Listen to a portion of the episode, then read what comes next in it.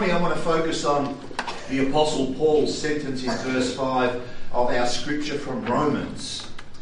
And he says, God's love has been poured into our hearts through the Holy Spirit who has been given to us. That God's love poured into our hearts is not the same as God's love proven in our mind. The longest distance in the world is 47 centimetres.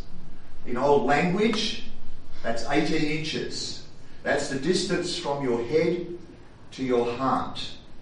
That's also the distance from heaven to hell. God's love poured into your heart is a real heart experience this morning of being loved by God. God's love proven into your mind is the conclusion of an argument with or without the sweetness of feeling loved by God in your heart. So, this morning, on this Trinity Sunday, I want you all to know this sweetness. I want you to enjoy this gift. I want you to travel that 47 centimetres from head to heart and enjoy the outpouring of the love of God in your hearts. Now, you can know in your head things from arguments. However, these things that, that, that you do not experience, these things you do not experience in your heart from the Spirit of God. For example, you might argue the Bible says, For God so loved the world, John 3:16. Well, I'm a part of the world, therefore God loves me. That's one way of knowing that you are loved by God. Or you might go further and say, Christ told his disciples, Greater love has no one than this, that one lay down his life for his friends in John 15 13. I am one of his friends because I follow him and keep his commandments. John 15 14. Therefore, Christ loves me with the greatest love. This is a way of knowing in your head that you are loved. But that is not what Romans 5 5 is talking about this morning. Romans 5 5 says, Hope does not put us to shame because God's love has been poured into our hearts through the Holy Spirit who has been given to us. This is a spirit given experience of God's love, not a logical inference from an argument. It is something that is poured out. It is something felt in our heart. It is something only known in the way that the heart knows. And notice the magnitude of the role that this experience of the love of God is to have in our lives. In the foundation of how we of how you and I can be sure that our hope will not be put to shame. Do you see the word because in verse 5? Hope does not put us to shame because. To find out how this because works, we need to ask how might hope put us to shame? There's two ways your hope can put you to shame. Number one, your experience of hope might be fake. You say your hope is in God, but it's not real. Maybe your hope is in your comfort, it's in your health, it's in your prosperity, it's in your power. Secondly, our experience of hope might be real, but then it's proven in the end to be built on shifting sands. And you think God's really, God really doesn't love you, or there's no God after all. Well, firstly, Paul shows how God helps us with the first threat to our hope in verse 3. God puts us through the fires of suffering to refine our hope, to wean us off our worldly comforts, to wean us off our self reliance, to wean us off prosperity and power. He does this to prove to our conscience that we really do hope in God and not in this world. Verse 3 says, Not only that, but we rejoice in our sufferings, knowing that the sufferings produce endurance, and endurance produces character, and character produces hope. When you come through a trial and you can say, I'm real. My faith did not fail. My hope survived the fire. It's all real. And that's the first way God saves us from our hope being put to shame. Secondly, the threat to our hope is not that the experience of hope might be fake, but that the object of hope itself might be fake.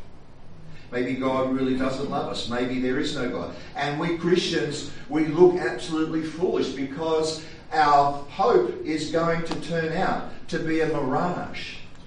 That is what Paul addresses in the last part of verse 5.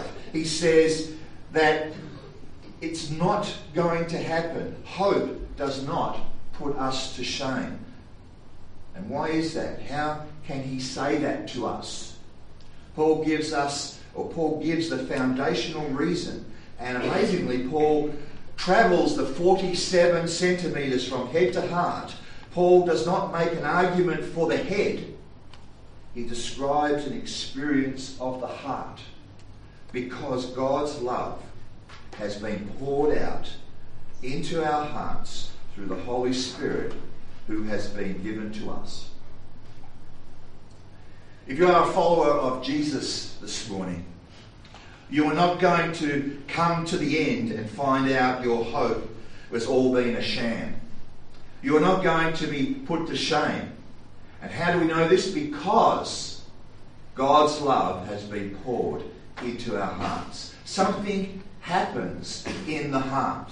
And you really know this is the kind of knowing you can die for. My hope this morning is not in vain. And so I want to look at four things about this experience from this text. We know, first of all, God's love has been poured into our hearts through the Holy Spirit who has been given to us. Whatever else we say about this experience, let this be said this morning. It is not with any certainty the work of human hands, but the work of God. It is supernatural. It is not in our power. It is not the product of mere circumstances.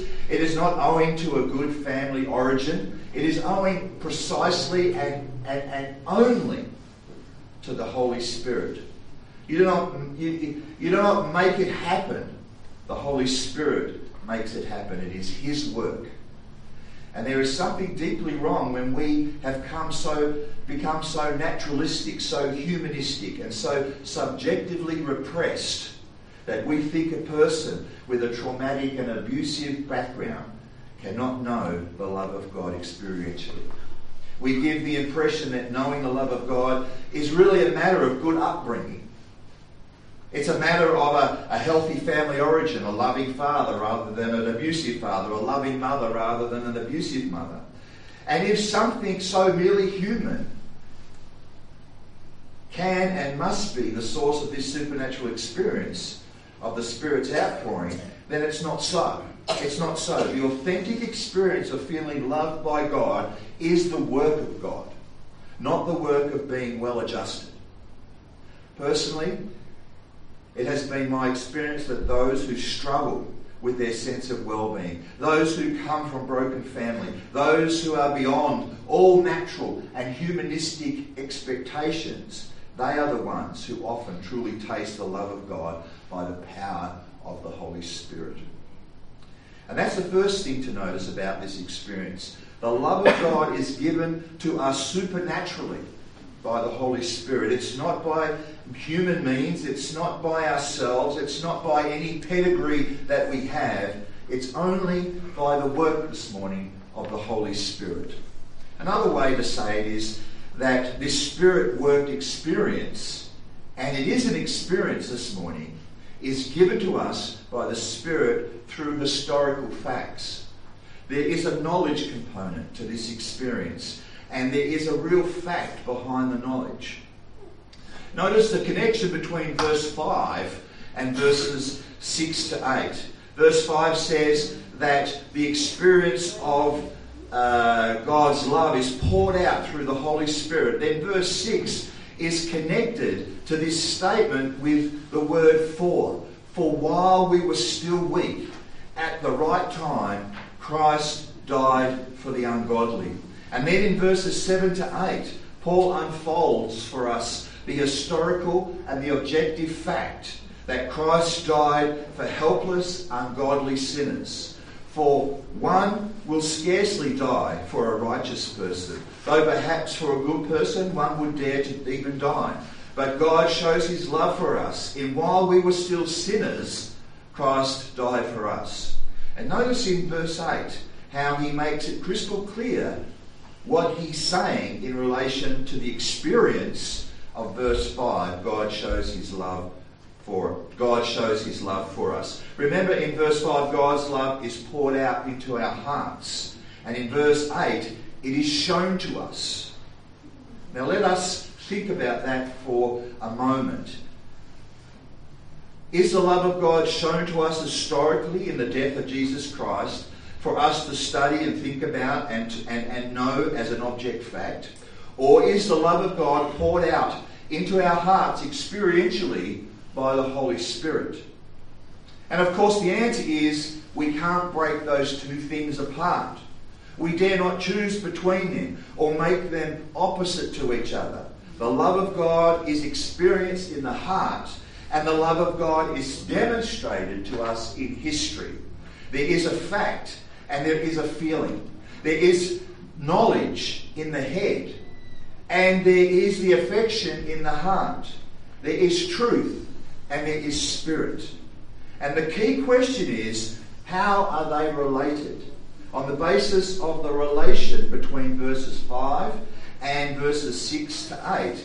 And that is the Holy Spirit takes the historical facts of Christ's death and opens the eyes of our heart to see the all satisfying divine beauty of the love of God.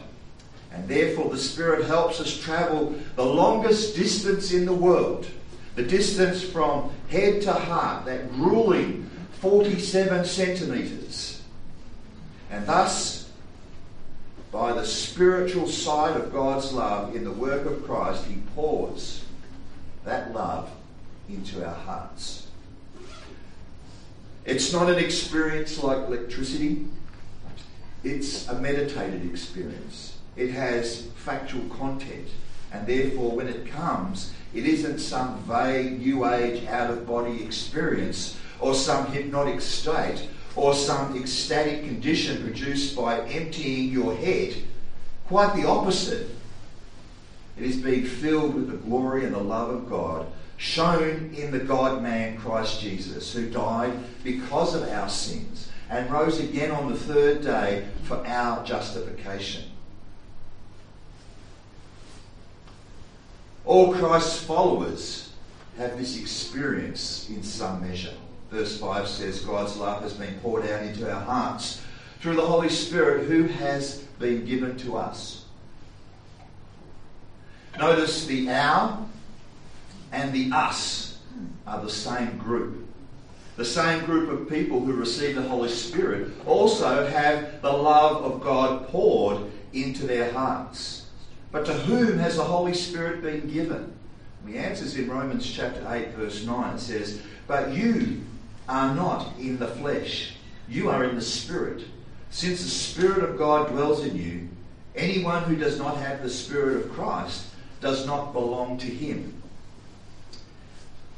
Here he uses three terms Spirit, Spirit of God, and Spirit of Christ. It's the same Spirit. It's not different spirits. It's the same Spirit. Then notice what he says in verse 9b, at the end of verse 9. He says, Anyone who does not have the Spirit of Christ does not belong to him. That means that all Christ followers have the Spirit of Christ, the Holy Spirit. Therefore, all Christ followers have at least tasted the outpouring of God's love in their heart. Every true Christian knows the love of God. Not just an argument this morning, but as an experience. That is what it means to become a Christian. That is what it means to be born again.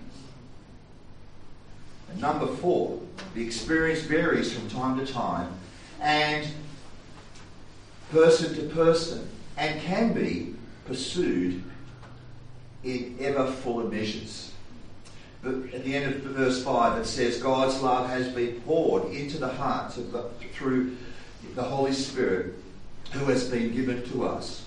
Now, look at the difference between the tenses there. Between the tenses, has been poured into and has been given to us. The second one means the Spirit has been given to us once and for all at salvation. But the first one means it can keep on happening. So we can receive the Spirit at conversion once and for all, but the outpourings of God's love can come again and again and again. Let's consider 2 Thessalonians chapter 3 verse 5 where it says, May the Lord direct your hearts into, the, into, into God's love and Christ's perseverance. So Paul prays that God would do something now for the Thessalonians. What does he want God to do now? He wants God to direct their hearts. This is a remarkable phrase this morning. The heart has directions. It moves towards one thing and another. When the heart moves towards something, it moves towards what it regards as attractive and satisfying and valuable.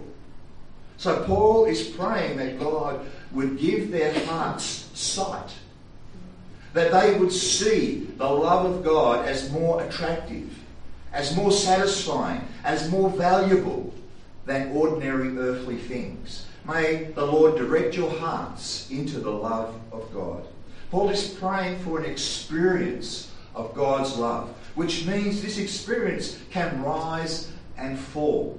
It can be greater or lesser. And the great the greater desire is, and my prayer is for you all, that it is the greater. So let me close with a summary. Hope does not put hope does not put us to shame because God's love has been poured into our hearts through the Holy Spirit who has been given to us. God will not let us down. He will not let your hope be proved empty. He won't let you be put to shame. To that end, He pours His love into our hearts by the Holy Spirit. He gives you a real, authentic experience of His love, not just an argument of His love, but an experience. And He tells us four things about this experience. Firstly, this experience of the love of God is poured out through the Holy Spirit. It is not our doing, it is not your doing, it is supernatural. Second, this experience is given by the Spirit through opening the eyes of our heart to the self authenticating glory, beauty, and worth of His love in the historic death of His Son, Jesus Christ, the death of His Son for us. Verse 8 says, But God shows in present tense his love for us, in that while we were still sinners, Christ died for us. And thirdly, this experience comes to every Christian in some measure. There are no Christians who merely believe by argument and not by experience. Those who believe by argument are called, what are they called, Natalie? Religious people, aren't they? Religious people. Religious people. We have to make that 47 centimetre journey. This is what it means to be born again. You have tasted and seen the glory of God in Christ crucified. And fourthly, this experience varies from time to time and person to person and can be and should be pursued in ever fuller measures. And so, my prayer for everyone here this morning is that the Lord would direct your hearts into the experience of this love of God. So please pray with me. Thank you, Lord, loving Father, for your unconditional and unchangeable love. You have poured your love so abundantly and generously into my heart. Enable me to show forth your love in my life so that others will come to a knowledge of the Lord Jesus. And I pray this in Jesus' precious name. And all God's people said, Amen. Amen.